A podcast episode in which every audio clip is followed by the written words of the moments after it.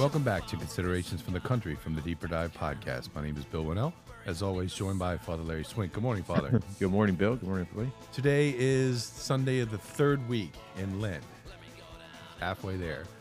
Um, Father's going to uh, come um, reflect on today's gospel from St. John, and for brevity purposes, I won't read the gospel since it's a really long one. So we'll get right in. Father Larry.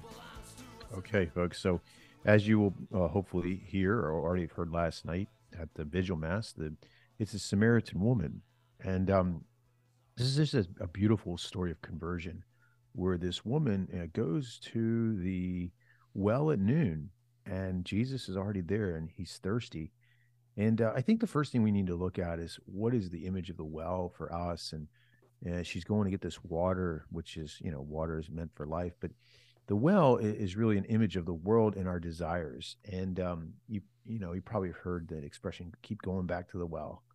And the well is essentially like our maybe mis you know misguided desires, where we just keep going back to the same stuff that keeps us from really making us happy. Mm. Uh, namely, it could be an addiction to a particular sin. It could be a way of thinking. It could be uh, uh, an attitude, uh, searching for answers in the wrong places, uh, trying to find happiness in things that leave us really empty.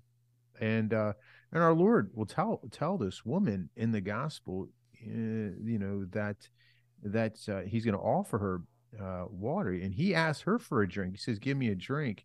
And and our our Lord, um, you know, basically tells her that this this water will keep you thirsty. You'll always, if you keep going to the world for happiness and sensuality, these types of things, you're always going to find your mouth dry very quickly.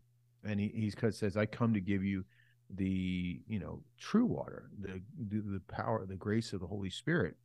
But you know, we we see here that he also you know there's a there's a requirement that you know if you go down in the story they go back and forth back and forth. He's like i don't really need this water and you know why are you asking me a samaritan for water? And then he says he requires her he says he want he says okay fine. And when she finally says okay i'll take this water i'll take this grace i'll give you what, what you're offering which is a relationship with you jesus um, he says go and call your husband and come back. And the woman says i do not have a husband. And jesus says you're right i do not have a husband. You already have five husbands. And the one uh, that you now has is not your husband. So this woman, you know, he calls her out on her sin. and as Monsignor talked about last night or yesterday in the in the um, that beautiful reflection on the prodigal son, you know that um, that uh, you know repentance is is necessary and for us to grow in holiness. And you know she's living with her boyfriend and she's been through a cycle of relationships. She's been through the the well of all these sort of relationships that keep her sort of more hurt and more down and out and and uh, and she she realized I can't keep doing this. I can't keep going down this rabbit hole of uh, of just seeking happiness with these men and and so she she accepts the offer and she repents. You know, so uh, we don't really know exactly what happens. You know, she kind of confesses this to our Lord and um you know she goes back and she applies for her annulment and to the and gets all everything squared away and uh, she joins RCIA and she starts taking classes to become Catholic and you know then she you know um you know she joins the church. Uh you know she she changed her life. And, and you know brothers and sisters I've seen this many times where people have kind of been to the well and they find themselves down and out and they find themselves in the, the doors of the church and not knowing why they're there. And they I'd like to I don't know I want to be a part of this family I want to receive this this this water from Christ. And so she's reconciled as we are reconciled through baptism and also reconciled through confession. And then, you know, she, but then I, think there's a really important point here at the end of the gospel, which sometimes we miss was, well, first two parts, she left her water jug, which that jug was, you know, the, her, her, her old life. She says, you know what, I'm not, um, I'm not, I'm not going to be the same person anymore. I'm going to stop coming back to the well and I'm going to turn towards Christ and I'm really going to convert you know, and she's saying, I'm not what I want to be, but I'm not what I used to be. What a beautiful grace is coming through me to the grace of Christ. And she just, she changes. She leaves this jug. And the question is, brothers and sisters, what jug do we need to just put down and stop going back to? You know, and that's what Lent's about is like getting rid of our jugs or jugs that are keeping us from happiness. And those are the sins and habits that just need to go, or these ways of thinking that just need to, we need to turn away from and to turn towards Jesus And then she, and then she, what she does, she, as as a good Catholic does, she evangelizes, and she she says she goes and tells all her friends.